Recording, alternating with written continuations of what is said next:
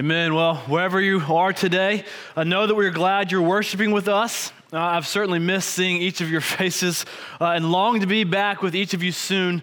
Uh, as I said last week, we're preparing uh, plans uh, to regather in a modified and safe way. And with that said, I'm excited to announce that our first service back together will be Sunday, uh, next Sunday, May 31st at 10 a.m. here at Learning Gate Community School. We're going to gather outside. I'm not going to preach, it's going to be a toddler friendly service uh, for the entire family to join in and, and praise the Lord. I'm excited. Uh, I think it's going to be a powerful and memorable time in the life of our church uh, for a number of reasons. Uh, we're going to sing, we're going to take the Lord's Supper, we're going to celebrate together as the, as the gathered body of Christ, celebrating the start of our regathering, singing and worshiping all together uh, before we move back inside with a few more restrictions. Um, and after that, we have a tentative date for June 7th uh, marked on our calendar as back inside here at Learning Gate with, uh, with two small services with plenty of room uh, to, to spread out. Uh, and honestly, what we're doing with our kids' ministry, it's, it's still up in the air, but I do want to prepare you. Um, having a designated area where you drop your kids off is not guaranteed. Um, it's likely the kids will actually be in the service uh, when, we, when we all come back together. Uh, but we are working towards creative solutions for our kids and families. Uh, and this is a great reminder for everyone in our church, especially uh, for those with kids and those without kids, to remember that children are a blessing. Children are not a burden, they are a blessing. And this is a time for us to remember that and, and remind each other of that in the midst of this. It's gonna be, it's gonna be different, um, but I think it's what's best. And, and just so you know, June 7th, for most of the churches in our network, uh, specifically in the state of Florida, it's a common date uh, for churches of all sizes. Uh, churches like as small as ours, is, you know, and, and, much larger churches than ours are all kind of gathering together around June 7th. Uh, and also, churches that we lock arm here with, arms with here in the Tampa area, uh, they've already started to regather. Uh, and, and, based on, they're, they're doing it based off of uh, similar restaurant capacities that are allowed. And so that's kind of their, their rule of thumb they're using. And so uh, we're, we're all trying to figure this out together. Uh, it's not going to be perfect. it'll probably, it may seem strange or different, and that's okay. You know, we're going to be extra cautious with all of this as we start to reopen. And you know, um, just, just for us to address and to be aware of. Um, people, people are all over the board with how they've been affected by this, uh, with their thoughts on how things should be done and the timing of how everything should go. And, and you know what? That's okay too. Uh, as the body of Christ on all sides of the spectrum, we have to remember and to show each other grace and kindness. And we must be, be careful to not let our convictions divide us over this. And as we'll see today, we are the body of Christ that, uh, that gathers under the conviction of the life, the death, and the resurrection of Jesus. And so, with that said, today we're going to jump into our final teaching in the book of Mark. Uh, and then next week, we're going to read small parts of the, of the last two chapters that we've already, we've already covered around the time of Easter. Uh, and we're going to take communion together. And so this week, it's, it's really meant to set up next week. Today, I'll teach on what we'll visibly practice together next week. Uh, and today's teaching out of Mark 14, in short, is on the preparation of the Passover meal. Uh, it's the Lord's Supper. Uh, it's often called communion or the Last Supper or the First Supper. Uh, last week, we, we saw Jesus teach on the end of the age. And his second return, the very last thing Jesus said was, Stay awake, be alert. And then this week, you know, the very next thing he's, you know, we see uh, Jesus provides a visible illustration of the gospel, of what he's about to endure at the cross. And as we run through these, as we run through these few verses, you know, there's a number of themes that we're going to see here such as the betrayal of Jesus, the instruction and the, and the teaching that Jesus gives, uh, the administering of the Last Supper by Jesus. You know, he's drawing, uh, he's drawing from the Passover in Exodus, uh, which, by the way, that's going to be the next book we're going to go through together, which is going to start uh, in June. a little ironic, maybe. You know, let my people go. Uh, maybe that'll be our, our, the title for our series. I don't know. Uh, this sermon, I think, serves as a good bridge between Mark and Exodus. Uh, today, we'll see Jesus fulfilling that he is uh, the great Exodus. And so, before we get to our text, I want to give a summary of the importance of the Passover meal just as, uh, as a background uh, before we dive in. If you're familiar with the book of Exodus, uh, just, real, just real quick, God's people, they're, they're in, they were in slavery to Egypt under the, the rule of Pharaoh. He was a mean ruler. God's people wanted to get out, uh, and Pharaoh would not let them go. So God sends 10 plagues. And the final plague was to kill the firstborn in the land of Egypt. However, God made a provision by allowing them, uh, the families, to kill a lamb and put the blood of the lamb over the door of their house as a sign of their faith. And God's wrath would pass over their house, sparing their firstborn. Uh, and they were eventually able to cross through the Red Sea, uh, a, mir- a, miraculous and monumentous event in itself where God parted the waters, escaping the hand of Pharaoh. And thus, each year after this, the Jews celebrated Passover by sacrificing a lamb and sharing a meal, remembering God's great deliverance. And then, just a note uh, for today as a little bit more background information going into our passage. Uh, while they were in the wilderness, after all this happened, uh, they where after they escaped the hands of Pharaoh, God provided manna, a bread-like food for them from heaven, which is uh, why Jews also celebrated the feast of unleavened bread around the time of Passover, which we'll see come up in the first verse of our story. Uh, and so. Uh, this pass or, or the, the, the second verse of our story. And so this Passover meal was a big deal. It was a big celebration with lots of meaning and symbolism. And then, as we'll see, Jesus comes in. He comes in as the host of the Passover meal and shows them something different. And he got away from the typical he got away from the typical script uh, of explaining uh, what typically happened, uh, which, was, which was a bit scandalous in itself, which leads us to our main idea that we'll see in the midst of all of this. And it's that Jesus came to be both the host of the feast and the sacrificial lamb for the feast. I intentionally say feast here because this feast, it was simultaneously both the Passover meal looking backwards and the first Lord's Supper as instruction for us today as communion, while also hinting in the future, looking forward to the marriage supper of the Lamb that is to come. This meal, uh, this, uh, this feast, so to speak, spans the entire Bible in both meaning and purpose. And so, for us here today, I pray that, that we would be attentive and alert with great anticipation, and we would feast on God's word, sing, uh, and as just kind of preparing to see next week a visible illustration of the gospel as we take communion. And so, I've, as I've done throughout this entire series, you know, I've got two simple points in line with what Jesus' purpose was, with what he came to do. And, and it's that number one, Jesus came to be the host of the feast. And number two, Jesus came to be the sacrificial lamb for the feast. Before I start teaching today in our text, I know there's, there's, there's, there's many reasons why you should, uh, why this passage is important and why you should listen, but there's two reasons specifically I want to give for us today. The first reason this is important is because, well, Jesus, Jesus said it was important. This is a visible picture to help us remember the gospel, to help us remember the work of Christ. You know, next week, like, like as, as I've been saying, all of us together will proclaim the gospel to each other through communion to help us remember and to visibly see the gospel, to see it with our eyes. And to those who aren't Christians and are with us, which for many of us may be our kids, it's a picture of the gospel to see with their eyes the gospel passing by them and before them. And so the gospel will be proclaimed as we take communion visu- visually to all those who are present. So, first, we do it as a way to see and remember the gospel. But then, secondly, intertwined in our story, there's a unique, there's a unique story of betrayal and abandonment which is, uh, which, if we're honest with ourselves, uh, we all have both experienced and probably caused in some form uh, betrayal. We've, we've all done this in some form or fashion. So, mixed in with this, the greatest meal that's ever taken place in the history of the world is also, I would venture to say, the greatest act of betrayal that's ever taken place in the history of, of the world. The great meal also held great betrayal. And it happened simultaneously at the same time. We'll see today, Jesus was betrayed by Judas, by one of the 12 that was closest to him, that saw his face, that talked with him regularly, that saw him perform miracles and heal people, a man that listened to him teach and watched him interact with others. Judas was close with Jesus. Judas, uh, Jesus served him.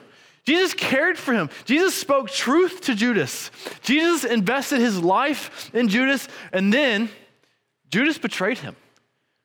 All the while, as an act of mercy, in the midst of abandonment and a betrayal, when all this is happening, Jesus continues and still makes the gospel shine bright in the midst of betrayal. And so, if you have in some way been abandoned or betrayed, I pray that you would listen in uh, because Jesus knows what it feels like. Jesus, Jesus can relate with you, Jesus understands the hurt, which leads us to our first verse, setting up the, the backdrop of betrayal. Look with me in Mark 10, starting in verse 10. And when Judas Iscariot, who was one of the twelve, went to the chief priests in order to betray him to them. And when they heard it, they were glad and promised to give him money, and he sought an opportunity to betray him. Something that's interesting here uh, that w- with the beginning of Judas's betrayal was that Judas went out of his way to go to the chief priest to betray him. It says in verse, it says in verse 11, it says, he sought it. They didn't come to him and manipulate him as a source of evil on the outside. That's not what they did. No, he, in his own will, sought to betray Jesus for money. He did it for 30 pieces of silver, we see in the book of Matthew. And the chief priest says in verse 11, it says, they were glad. They were glad. The chief priests were glad that he did it. Thus, beginning the greatest act of betrayal in history, betraying the Son of Man, betraying Jesus Christ himself, while simultaneously putting in motion the gospel, in the gospel of Mark, putting in motion the impending crucifixion of Jesus, uh, and then the scene abruptly shifts. It shifts from a scene of darkness and betrayal to a scene of preparation where Jesus, the host, is preparing and anticipating the Passover meal with his disciples and look what it says starting in verse 12. And on the first day of unleavened bread, that, that holiday, when, the sacri- when they sacrificed the Passover lamb, his disciples said to him, Where will you have us go and prepare for you to eat the Passover? And he sent two disciples, two of his disciples, and said to them, Go into the city, and a man carrying a jar of water will meet you. Follow him. And wherever he enters, say to the master of the house, The teacher says, where is my guest room where, may I, where I may eat the Passover with my disciples? And he will show you a large upper room furnished and ready. There prepare for us. And the disciples set out and went to the city and found it just as he had told them, and they prepared the Passover. You know, I, I kind of think this is a little funny. Uh, it, it, feels like a scavenger hunt in some ways. Uh, it's the first day of the holiday of the unleavened bread. Uh, they're, they're getting ready for the Passover. Preparations for Passover were made on Thursday afternoon, which, uh, let me remind you, uh, this was the day before the Friday of Jesus' death. And Jesus, he sends out two disciples to the city and says, uh, There will be a man carrying a jar of water. That's your guy. Uh, my first thought is, well, a name could be helpful. Uh, or who is this guy? Why is this guy with this water jug? Why is he important? And Jesus says, uh, he'll, he'll, be carrying a jar of water. That's your guy. Well, uh, which during that time, it would have been very obvious, actually, because uh, culturally, women, women would have been the ones carrying jars of water. And then Jesus says, when you find that water jug guy, when you find him, uh, follow him. And wherever he goes, ask the master of that house that he enters where the large upper room is. It'll be furnished, and that room will be ready to go. And then uh, you, you can begin preparing the Passover meal. Which all of this leads us to believe either that Jesus uh, planned this ahead of time, or, or it was a miraculous act of God where he knew the details of the event, or, or maybe both. I don't know. Either way, we see that Jesus was planning and preparing this feast to be the host of the feast. And so, all of this makes it fair to say that number one, Jesus was the host of the Passover meal. And typically, whoever, whoever is hosting the meal was teaching and retelling the story of Exodus. Explaining everything on the plate, you know, the symbolism uh, of the four cups, the herbs, the meat, the unleavened bread. Uh, and as we go through these first points, this first point, there's four observations that I want to make about the host of the meal, about Jesus specifically as the host. And the first one we've already seen uh, Jesus, the host, uh, planned the feast. I bring this up because as we think about all that has happened at this event and specifically what it symbolizes, uh, it's important to remember that Jesus, that Jesus planned this event. Jesus planned this Passover meal, reminding us that his crucifixion was also planned ahead of time. Jesus' death was not a random man planned act. It was planned before the foundation of the world by the God of the universe. And so, as, so as we look at this event and ask the question, why, why is it important that Jesus was the host of the Passover meal? Like, why is this, why do we even bring that up? Why is this important? I bring this up because, as I said, Jesus was also the host for his crucifixion. God planned the crucifixion, crucifixion, not man or Pilate or the Roman soldiers or Judas who betrayed him. Yes, Judas betrayed him, which began to put in motion the acts that led to his death. But as we know, the cross was not put in motion by Judas's betrayal alone. The cross was put in motion by the sin of the world that started in the Garden of Eden in Genesis chapter 3 when Adam and Eve betrayed God in the garden. And for us here today, when we see Judas's betrayal, uh, it's a glimpse into the heart of every man and woman on this planet, including you and me. Because just like Judas had a choice to not go to the chief priest, to not betray Jesus, but stay with him in loyalty, we have the choice to follow Jesus. But yet, every day, as fully responsible humans, just like Judas, we betray God in our sin. you may have uh, already caught on to this, but this is a small glimpse into what's called a divine paradox, a great mystery of the faith. You know, on one side, Judas is fully responsible for his actions.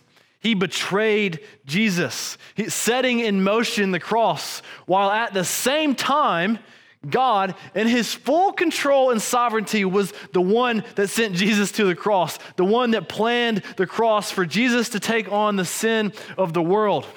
Jesus going to the cross was God's plan, not Judas's plan. But Judas was still fully responsible for his actions. This should be a great encouragement for us today because God holds the whole world in his hands. He sees everything, he knows everything, and we can be confident that we're not left to the chaos of the world, but rather we're guided by God's sovereign will and plan. And for us today, as we keep moving and consider uh, the visible picture of, of the gospel at the Lord's Supper, I bring this up because we keep as the backdrop of the gospel that we are fully responsible for our sin, that we should be grieved, that we are responsible to seek repentance, while God at the same time is, is, is in full control and sovereign over our lives, that God is working in us and changing us to be more like Him. This should inevitably lead us in a state of complete humility and dependence on the Lord. We have to hold these in tension because the Bible holds them in tension. That's, that's one to chew on for a while, uh, but we're going to keep moving. Look back at Mark 14, starting in verse 17. And it was, and when it was evening, he came with the twelve. And as they were reclining at table and eating, Jesus said, Truly I say to you, one of you will betray me, one who is eating with me. They began to be sorrowful and to say to him one after another, Is it I? He said to them, It is one of the twelve, one who is dipping bread into the dish with me. For the Son of Man goes as it is written of him. But woe to the man by whom the Son of Man is betrayed.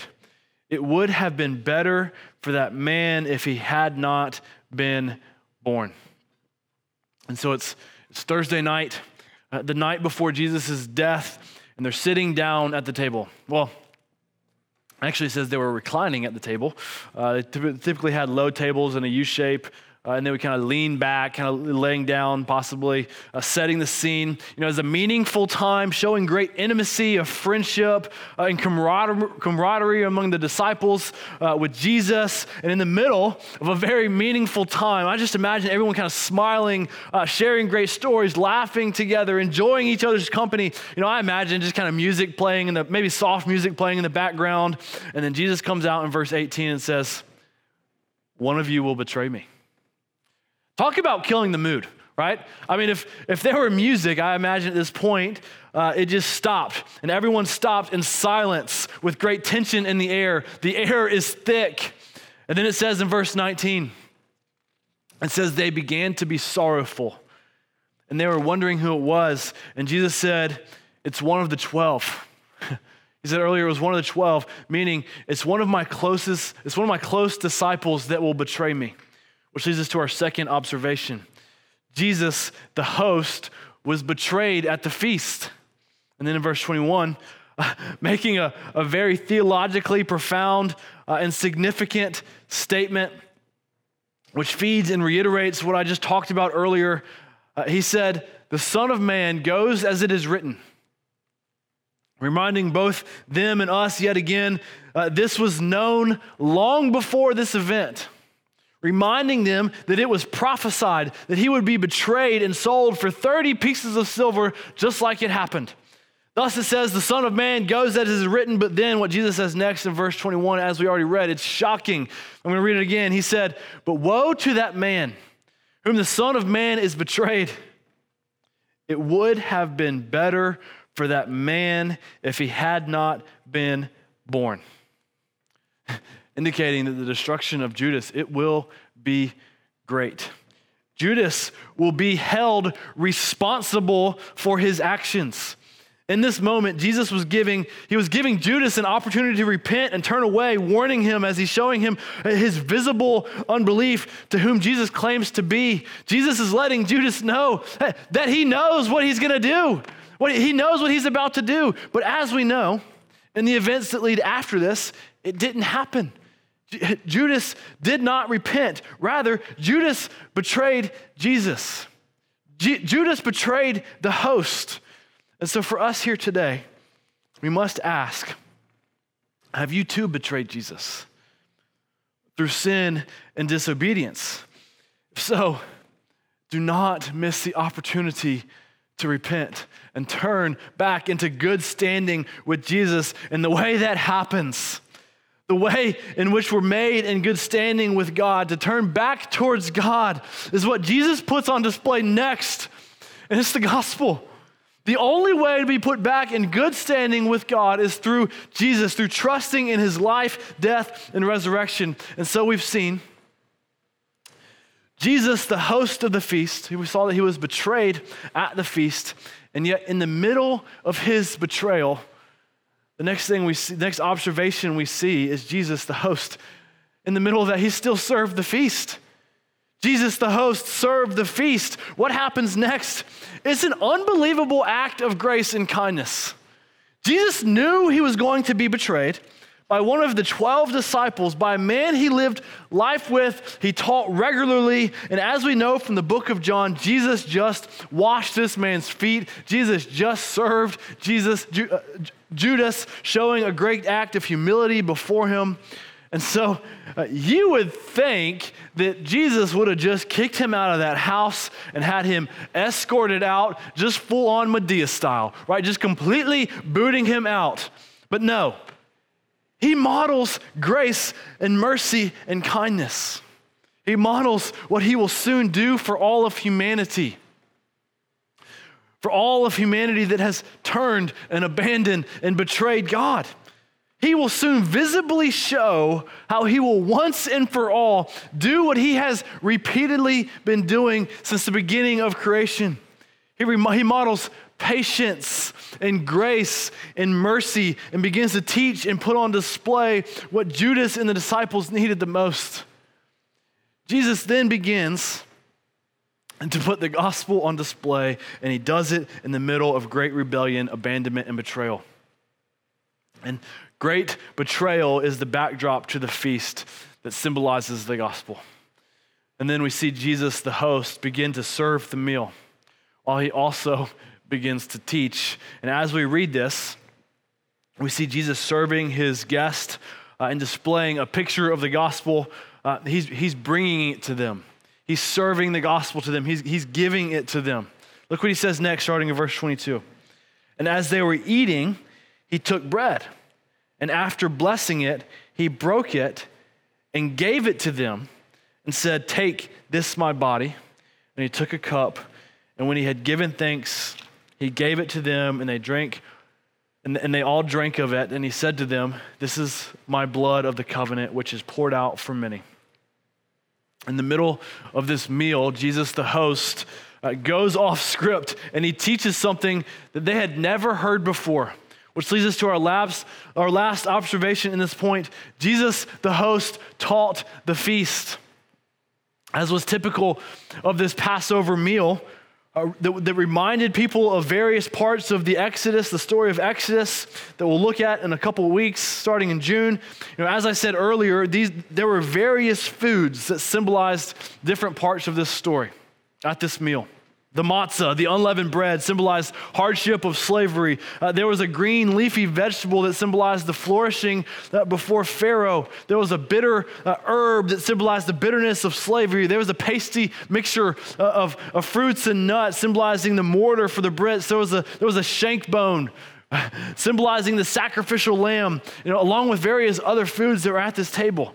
But Jesus stands up in the middle of their meal, takes the bread, and breaks it. And this bread that was once symbolized as the hardship of slavery, he says now symbolizes the hardship he will soon endure at the cross.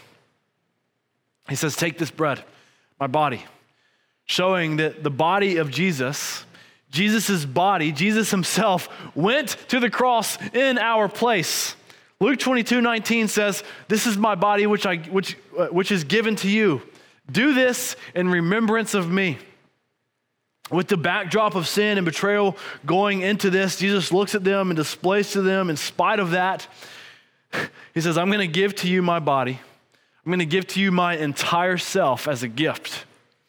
Jesus went to the cross knowing it was done in betrayal, displaying the ultimate grace and kindness of God. And as we know, he didn't just give his body at the cross, he also shed his blood because the shedding of blood was necessary for the forgiveness of sin. And then Jesus goes on to teach in verse 23. It says, And he took a cup, and when he had given thanks, he gave it to them, and they all drank of it. And he said to them, This is my, this is my blood of the covenant, which is poured out for many. What's, what's interesting about this are the cups that were present at this meal. Uh, Pastor Tim Keller, he was, he was really helpful for me in a lot of this. Uh, at a typical Passover meal, there were four cups of wine taken and drank at different parts of the meal. Uh, each cup symbolizes different parts of the story of Exodus.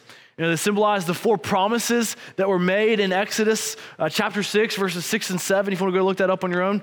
Uh, the first cup symbolized God's promise to rescue his people. The second cup symbolized God's promise to deliver his people. And the third cup, which is often believed to be this cup that Jesus is now referencing, is the promise to redeem his people. In Exodus, it says, uh, I will redeem you with an outstretched arm. And so, Jesus, with this third cup, the cup that we uh, take in remembrance with communion, Jesus said, This is my blood of the covenant, which is poured out for many. The blood of Jesus, the third cup, it's our way of redemption. It's our way of redemption. It's the only way we can be forgiven and be put in good standing with God. As Paul says in Ephesians uh, chapter 1, verse 7, it says, In him, in, in Jesus, we have redemption through his blood, the forgiveness of our trespasses, our, our sins, according to the riches of his grace. And so, with the backdrop of sin and betrayal, the blood of Jesus provides a way. The blood of Jesus provides redemption, a redemption through grace and mercy, through the body and blood of Jesus that was poured out on the cross. And when we put our faith in Jesus, our sins are forgiven, our debt is paid. Our, our debt of betrayal It's paid in full. Which for us today who have trusted in Christ, we can rejoice and celebrate that our sins are gone, that our debt has been paid in full. The burden of sin and guilt is gone. It's gone. Let it go. Let it go. Christian, hear this today. Do not sit in the weight and guilt of what Jesus has already paid in full. Repent and turn away from it and celebrate that Jesus has already paid it fully. He redeemed you fully by the blood of Jesus. The blood of Jesus was and is enough. Christian, believe that today. We need this. We desperately need this. This, this truth, it never, it never gets old. It's new and fresh every day for us. Every time we sin, it's new and fresh, and it never stops and it never gets old. We need it every day. And then Jesus says in verse 25, Truly I say to you, I will not drink again of the fruit of the vine until that day when I drink it new in the kingdom of God. Thus, the fourth cup uh, that the fourth cup that he will not drink until that day when he drinks it new, he says, uh, in the kingdom of God. Do you know, do you know the fourth cup uh, that he was withholding at the Passover meal, at this Passover meal, what he was withholding? That fourth cup symbolized a renewed relationship with God. Typically, that's what it symbolized at the Passover meal. In Exodus, the promise is, I will take you as my people. Jesus withholds the fourth cup for when he can take us as new in the kingdom of God. Uh, what a glorious day that will be. When we look at the feast, the Lord, the first Lord's Supper, as Jesus hosting the feast, we can be confident that he will also host, host the great feast that is to come. Whenever we take communion, it looks back to the cross in thankfulness and remembrance of what he did. It causes us to be introspective, to look inward and search out our heart, to seek, to seek uh, the present day repentance. And then also, it looks forward, longing for the day when we see him face to face, when we will be completely and finally altogether new. We are declared fully new now through redemption, but we will be fully made new in completion when we are with Him eh, as His people forever in eternity. You know, there's, a, there's a subtle distinction, but, but both are great and both are considered good news for us. We are declared new through the gospel now, but it will be fully realized when we will be fully new without sin when we are with Jesus in eternity. And so, uh, wrapping up this first point, Jesus, the host, he planned the feast, he was betrayed at the feast, he served the feast, and he taught the feast. But there's, but there's one significant thing that we haven't talked about. Uh, when Jesus is teaching, he said, Take my body and my blood and eat it as a symbol. Jesus was the host of the feast, but he was also the feast itself. He was, as he's called himself many times, he was the bread of life. And what many writers have brought up about this uh, is that there was never any evidence of a lamb at this feast. It, it, was, it wasn't mentioned in any of the gospel accounts. The lamb was an important part of the Passover meal because the blood of the lamb saved his people from God's wrath. The lamb was the sacrifice in Exodus that was substituted for the death of the firstborn children that were to die. And not a single New Testament writer writes about the Lamb being present because it becomes very clear that the Lamb was indeed present because Jesus was the Lamb. Jesus was the host of the feast, and Jesus was also the sacrificial lamb for the feast. Jesus hosted the feast and he was the feast, which leads us to our last point. Number two, Jesus was the lamb of the Passover meal. The lamb wasn't on the table, but the lamb was at the table. Because Jesus was the lamb that would be slain and sacrificed. The lamb in Exodus uh, was, and, and this is a big word for us today, it was a substitutionary sacrifice for the firstborn children. They would sacrifice a lamb and put the blood over the doorpost, and the, child, the firstborn child would be saved, and, it would, and they would be passed over. If the lamb uh, was not sacrificed, it showed unbelief, and God's wrath was poured out. And so Jesus, God's only Son, was the sacrifice for the world for those that believed and put their faith in Jesus. And just like in Exodus, where faith was necessary to save your firstborn child from God's wrath by sacrificing a lamb and putting the blood over the doorpost, faith today is also necessary by believing and trusting in the sacrificial lamb of God, Jesus Christ, where his blood was poured out on the cross for our sins. Faith in Jesus, faith in the Lamb of God is necessary to be saved from God's wrath. Because here's the problem God's wrath must be poured out because sin and betrayal, it happened. Sin and betrayal must be dealt with. It either comes on us, the betrayer, or it goes on Jesus, the Lamb of God. This is the gospel. God, God's wrath must be poured out and dealt with. But the question is who is taking the wrath of God? Is it us? Or, or, or is it Jesus, the Lamb of God, the substitution, the substitute sacrifice? And so when we take communion, we take the bread and the cup, we are reminding ourselves and those watching that yes, we believe this is an outward symbol of our belief, much like the symbol of the blood of the doorposting indicated. It's an outward symbol, it's nothing more than that. Right, this symbol, it does not save you. It's just a symbol saying, My faith and my trust is in Jesus. God's wrath passed over me and was poured out onto Jesus, the substitutionary sacrifice. Of what we often, this is what we often say here, uh, more simply, Jesus went in our place. He was a substitution for us through faith. We get subbed out and Jesus gets subbed in. He went in our place. He takes God's wrath for us. This is the great exchange. This is the great substitution. And when we take communion, which we'll do next week to celebrate this great truth, we're saying to the world that Jesus has come in my place. Jesus was substituted in to take God's wrath in my place. Jesus' blood was poured out. Instead of my blood, blood being poured out, I was the one who betrayed, but Jesus was the punishment for my betrayal. And with this great exchange, God takes our judgment, God takes our punishment, and gives us his reward. And so as we close out our time and think about how Jesus was abandoned and betrayed, while we were uh, while we were the abandoner and while we were the betrayer, the reward that God gives is this final cup. It's the promise that we become that we become his people.